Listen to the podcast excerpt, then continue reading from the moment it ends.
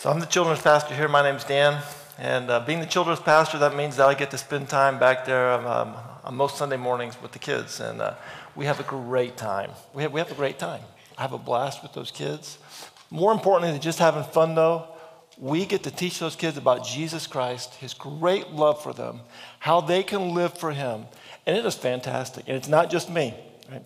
There is an entire team of talented people that God put in place back in Kidstown that makes Sunday mornings back in Kidstown happen. Uh, these are volunteers who love Jesus and they love kids, and they combine the two of them, and they make Kids Place a place, or Kidstown a place where we tell people about Jesus, those kids back there about Jesus. If you're here this morning and you love kids, and, and if you love Jesus, and if you think you might be interested in helping back in Kidstown, I'd love to talk to you. Give me a call or send me an email. But especially, let me encourage you that if this is your home church, serve somewhere at Great Oaks Community Church. There's a place for you to serve so that you can be part of this church, being part of the body, proclaiming Jesus Christ to this community. So I'm going to just kind of, at the start here, just urge you to do that. Um, now I'm going to draw our attention to the study of God's Word here this morning.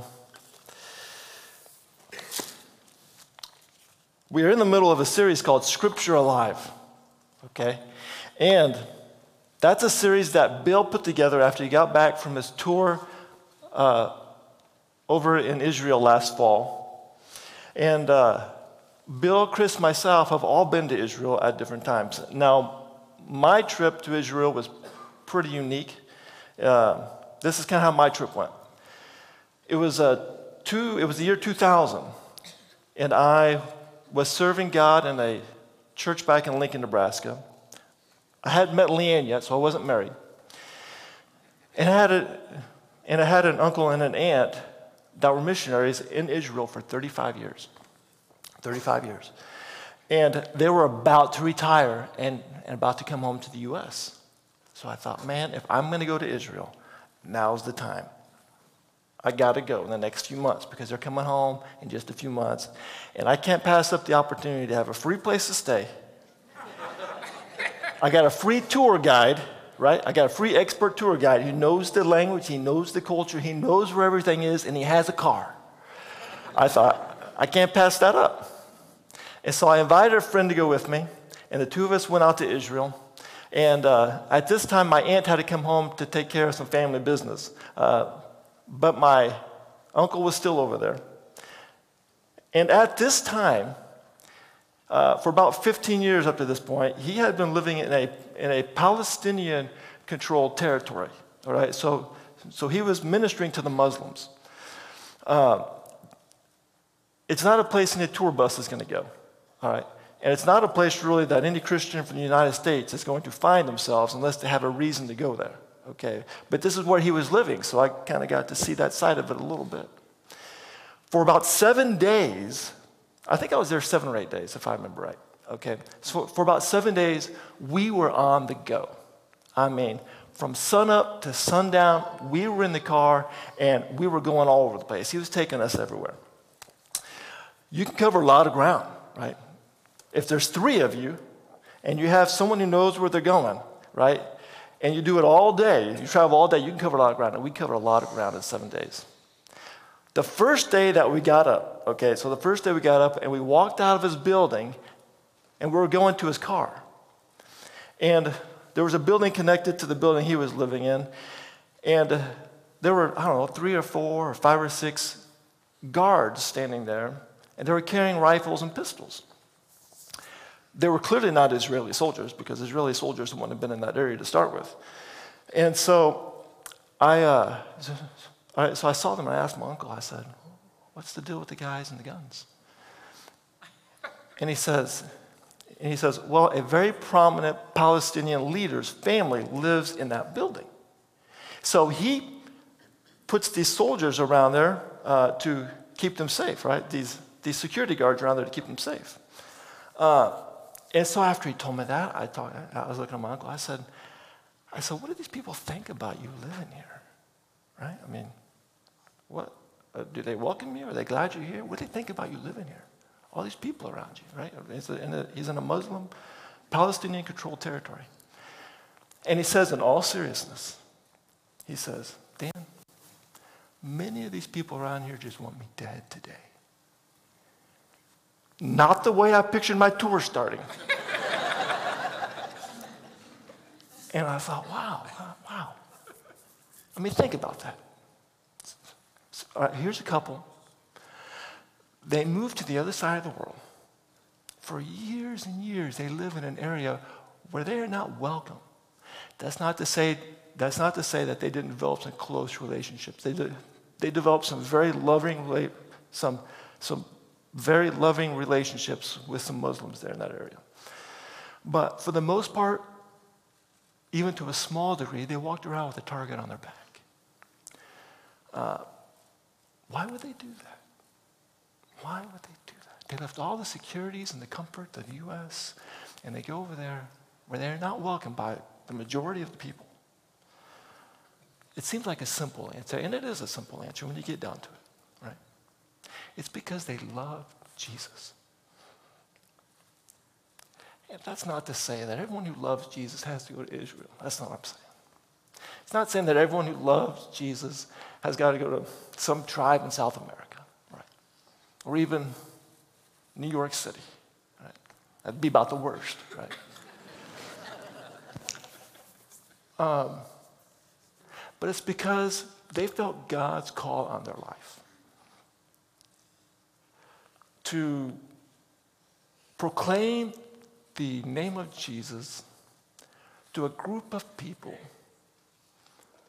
who probably would not have ever heard the truth of who Jesus is if they didn't go.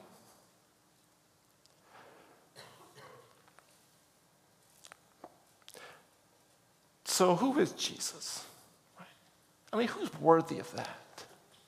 Right? That's our question this morning. Who is Jesus? Uh, this morning, as we look at this passage, it is out of Matthew chapter 16, starting in verse 13. So I want to ask you to open up your Bibles to that passage. Uh, we're going to learn three truths about Jesus this morning. Three truths, and there's a lot of truths about Jesus. These are just the things this passage points out to us. uh, Matthew chapter 16, starting in verse 13. Let's start in the first verse, there, verse 13. It says, When Jesus came to the region of Caesarea, of Caesarea Philippi, let's stop there. We didn't get very far. All right, so when Jesus came to the region of Caesarea Philippi, all right, I want to ask that you pull up that map. All right, if you look just to the north and a little bit to the east of the Sea of Galilee there, there's Caesarea Philippi. All right. That's where our scripture alive journey takes us today Caesarea Philippi.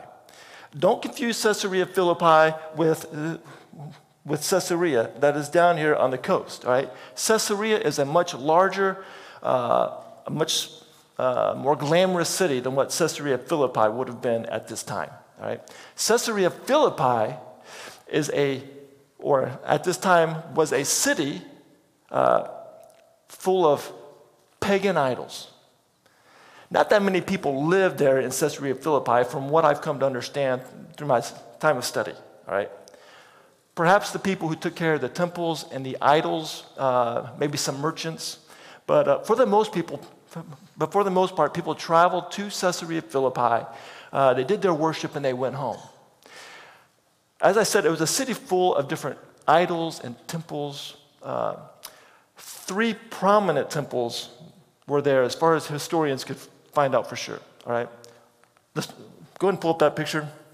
All right, so here's three different temples. One of them, and they kind of put them in, this, in these places based on where they found the foundations to these temples. But from what they believe, one of them there was a temple to the deity of Caesar.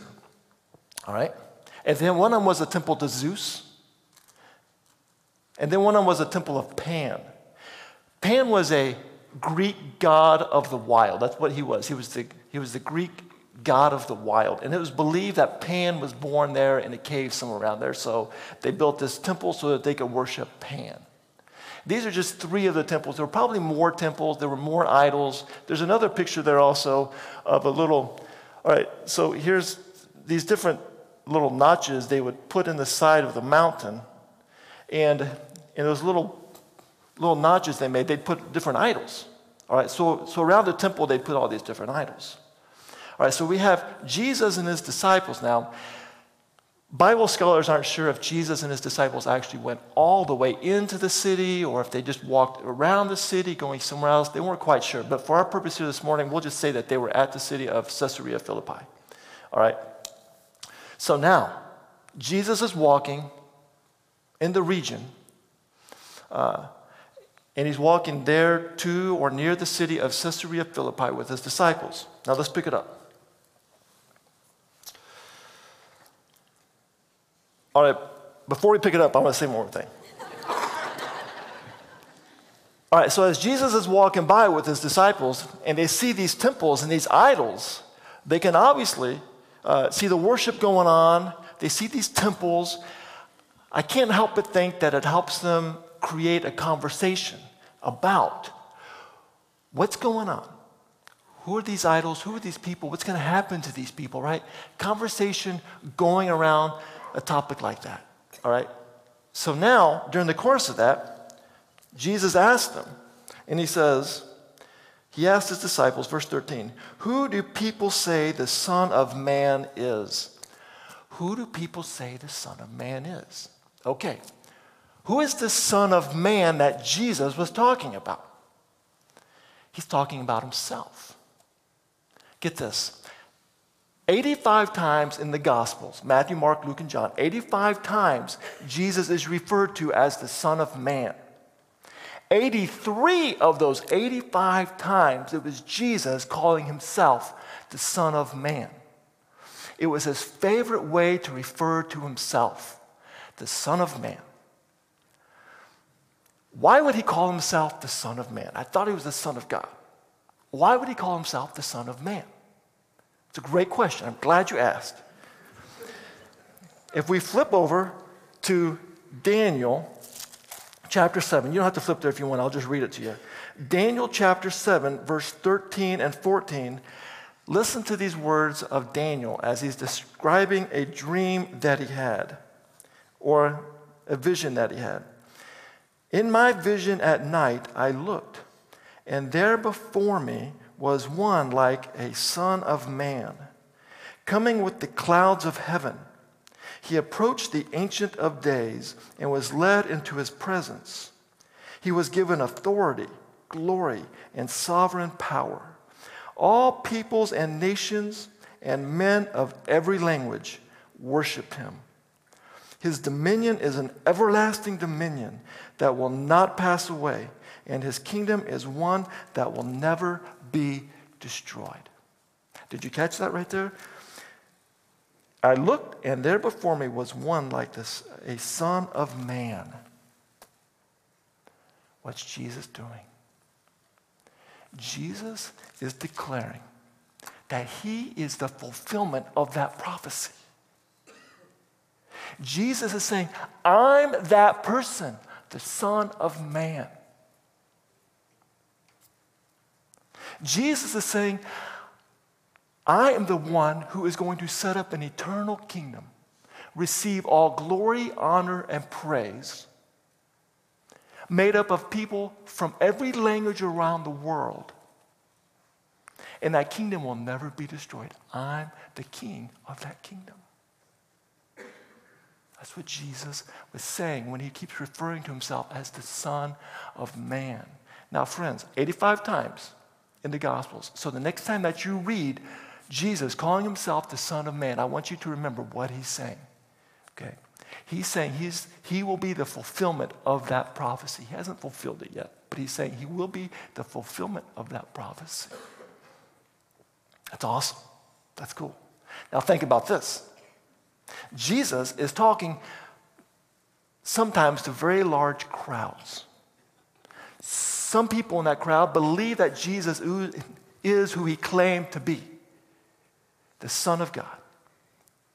Some of those people don't believe it. But to those people who believe that he was the Son of God, that phrase, Son of Man, that meant something to them. That encouraged them. They're like, yeah, that's who he is. That's why I believe him. That's who I'm following. Right? But some of the people were not believers. They didn't believe that Jesus was who he claimed to be.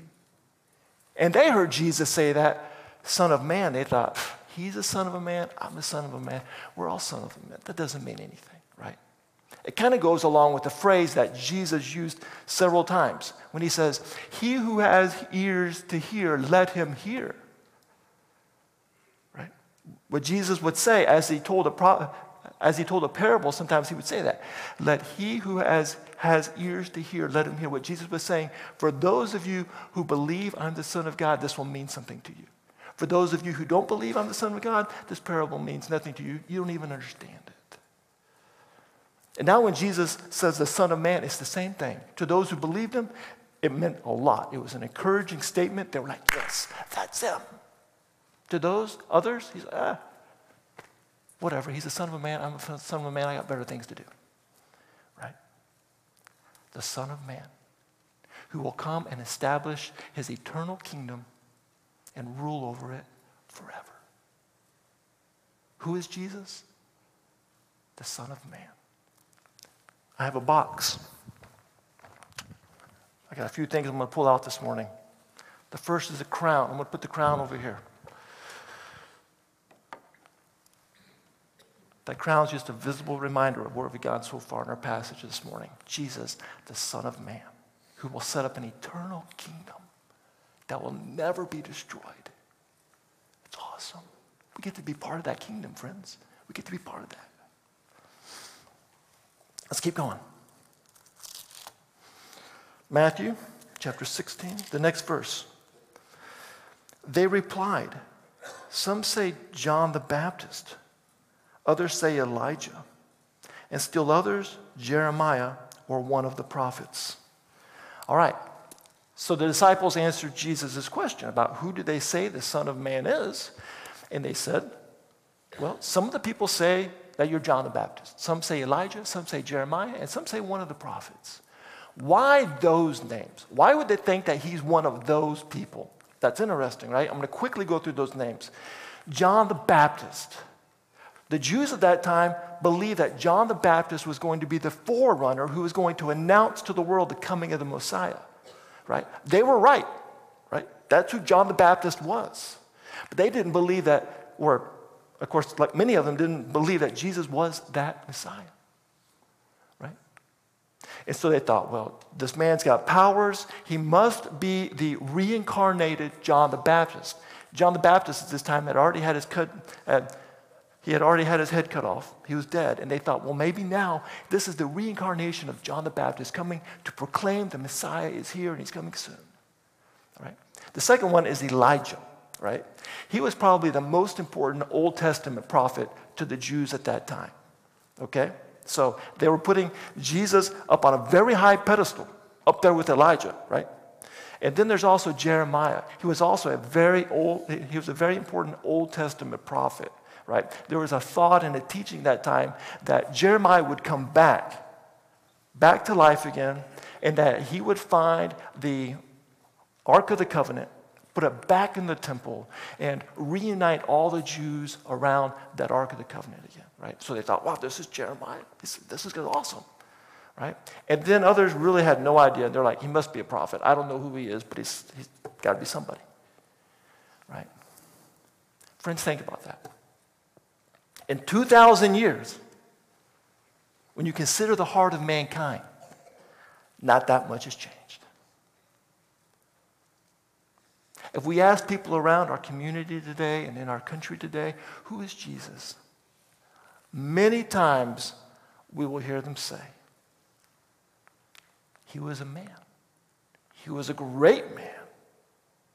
He was a powerful man. He was even a prophet. He was even sent by God. He was a smart man, a brilliant man. Right? Those are some of the things we would hear them say say other things also, but those are some of the common thoughts about who Jesus was. But they stop short, don't they? They stop short of declaring Jesus for who he really was and who he claimed to be. the Son of God. Not that much has changed in 2,000 years.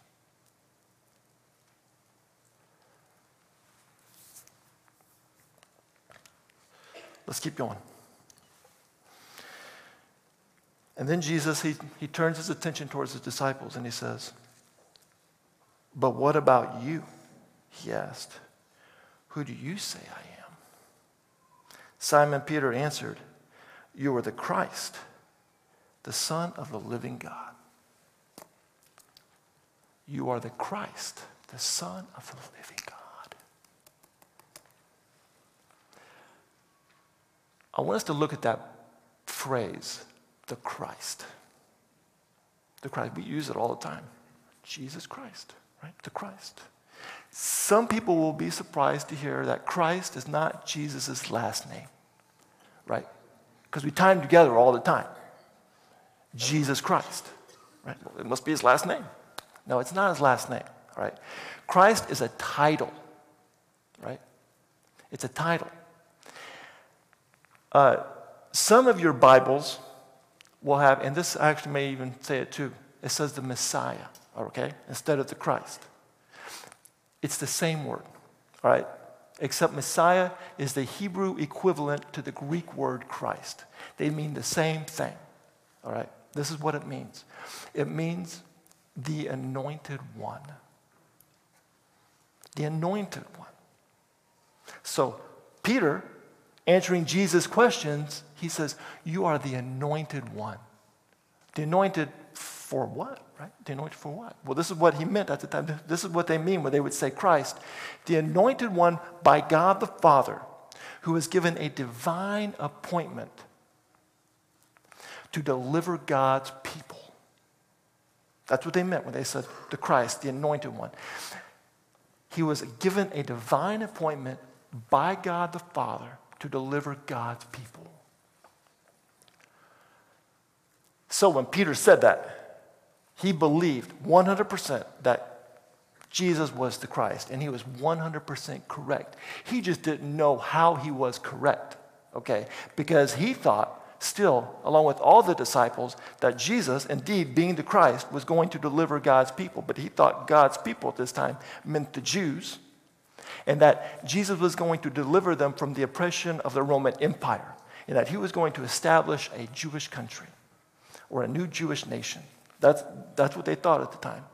Not until Jesus died, resurrected, ascended, and placed his spirit within the lives of his followers did they begin to understand what truly Jesus meant and did and was doing. All right? Peter was correct. He just didn't really understand how he was correct. The Christ, the anointed one. Friends,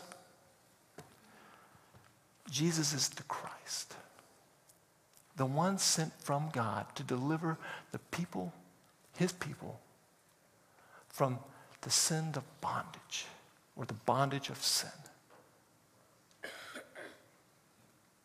And not just the Jews, everybody, all his creation. When we say Jesus Christ, we mean that he is the anointed one sent from God to deliver all of his creation from sin and the bondage and the guilt and the shame that all goes along with sin. It's gone. God. Right. Amen. Jesus the Christ. That's why it's so disgusting when you hear people take that name, right? So frivolously and profane. Right? They use it like it's a swear word. No, Jesus the Christ, the anointed one of God, sent to deliver us from our sins. It's awesome. Second thing that we learn about Jesus as we go through this passage is Jesus is the Christ. All right, I'm going to pull out crown of thorns. This is how he delivered mankind from our sins, dying on a cross for you and for me, so our sins can be forgiven forever, securing a place for us to be a part of the kingdom of God that will never be destroyed. Amen?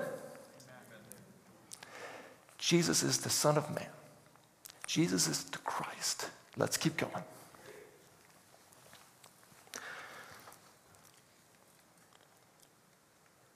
Sixteen, Simon Peter answered, You are the Christ, the Son of the living God. Jesus replied, Blessed are you, Simon, son of Jonah, for this was not revealed to you by man, but by my Father in heaven. And I tell you that you are Peter, and on this rock I will build my church, and the gates of Hades will not overcome it. I will give you the keys of the kingdom of heaven. Whatever you bind on earth will be bound in heaven, and whatever you loose on earth will be loosed in heaven. Then he warned his disciples not to, not to tell anyone that he was the Christ. Admittedly, now, these can be some confusing verses. And they are, I believe, probably the most debated verses in the New Testament in the history of the church. Okay? And I'm not going to sit here and argue all about these verses. I'm going to tell you how I interpret these verses. Some people interpret these verses to mean that at this point, Jesus was making Peter the head of the church, giving him complete authority over the church, and even at this point, allowing him to speak on God's behalf on earth. Okay. I don't interpret these verses that way. I'm going to tell you how I interpret these verses. Just very quickly, I'm not going to spend a lot of time on this. Verse 18 says, And I tell you that you are Peter when Jesus called him Peter, he changed his name, right? From Simon to Peter. And when he called him Peter, he used the word Petros. Petros is the masculine form of the word rock. It actually is better translated stone, okay? So he says, You are Petros, rock, stone, and on this rock. When he uses the word rock there, Jesus is using the feminine word of the feminine form of the same word that actually is best translated as bedrock or mountain. Okay, now knowing that, let's read it one more time. And I tell you that you are Petros, stone, and on this rock, bedrock, I will build my church. But what's the bedrock Jesus is talking about? People vary and differ in their opinion of what he means when he says that word rock or bedrock or mountain. I personally believe that he's talking about the truth contained in Peter's confession when he says, Christ the Lord. I think that Jesus' reference when he said rock was, was talking about that confession. Jesus the Christ. Okay? So now, having put all that together, let's read it again. And I tell you that you are Peter, a stone, and on that rock, the confession that you just made, I will build my church. Okay? That's how I understand those verses to be. Hey, but listen, I understand there's two, there's two sides to every coin. All right? And if you're here this morning and you've done study on this or you want to do study on it and you come up with a different opinion, hey, I'd actually be interested in, in, in sitting down with you and talking about it. Those of you who know me know I'm not argumentative. If you're looking for an argument, you, come to the wrong guy. But I would actually be interested to see how you interpret these verses because they are fascinating verses. But I'm especially interested in that phrase at the end of that sentence, or in the middle of that sentence I will build my church. I will build my church. What did he say? He said he was going to build this church, not Peter, not the apostles, not Dan, not you. He will build his church. Friends, if Peter or the apostles or any of us here build a church, you know what's going to happen to it? It'll be over before it even starts, right? I've seen some of the things you people build. All right. I'm teasing. Okay. If we build the church, it's not going to last. If Jesus builds the church, it will last forever. Forever. Jesus says he will build the church. No one else is building that church. There's another reference. This goes along great with the songs that the worship team sang this morning, Cornerstone. I'm going to read this verse to you out of Ephesians chapter 2, starting in verse 19. It says, Consequently, you are no longer foreigners and aliens, but fellow citizens with God's people and members of God's household built on the foundation of the apostles and prophets, with Christ Jesus himself as the chief cornerstone. In him, the whole building is joined together and rises to become a holy temple in the Lord. And in him, you are being built together to become a dwelling which God lives by his Spirit. Jesus is the cornerstone. He's the one who holds it all together. He built his church, no one else. And what's interesting, even more so, I think, is that next phrase. It says, And the gates of Hades will not overcome it. And the gates of Hades will not overcome it. I used to read this verse up until I was preparing for this message. And I always kind of substituted in my head during conversations or whatever. And I would always say, and the gates of hell would not overcome it. But it doesn't say hell. The King James Version actually translated, translates it as hell, which I don't think is right. Jesus said Hades. And when Jesus said Hades to his disciples at that time, they immediately thought of death. Death. Because they believed at that time that Hades was a holding place for the spirits of dead people. All right? So when he said, and the gates of Hades will not overcome it, they thought of death. Essentially, Jesus was saying, I am going to build my church. And the work that I do through it, not even death itself is going to be able to stop. Amen. Not even death itself can stop what I will do through the church. 2,000 years later, friends, the church is in existence and it's been attacked over and over and over and over and over again. And the church of Jesus Christ still exists. No one can do that except for Jesus. That's awesome. And when Jesus started the church, it's interesting to me that he started in a time and in a place where it was not received. The people got persecuted because of their faith, right? And Jesus used that persecution to fan the flames of the church to the known world. Throughout history, we can see how Jesus has used persecution to cause the church to grow. In fact, I would go so far to say that churches grow better under persecution than they do any other time. A recent example is China. I read an article that was published out of the Washington Post in December 2015, talking about the church in China. Get this, friends. Get this. This is amazing. Scholars believe, who study these type things, these sociologists or whatever, right, that there are between 67 and 100 million Christians in China today. The Christians in China have been persecuted for decades. All right. By the year 2030, keeping with the current growth of the church in China, they estimate there will be 250 million Christians. 250 million Christians, that will by far make it the largest Christian country in the world. That's awesome. Only Jesus can do that. That's awesome. Who is Jesus?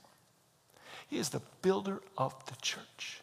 And he uses his church to take the message of himself out into the world, and it will never end, friends. The church will never be destroyed.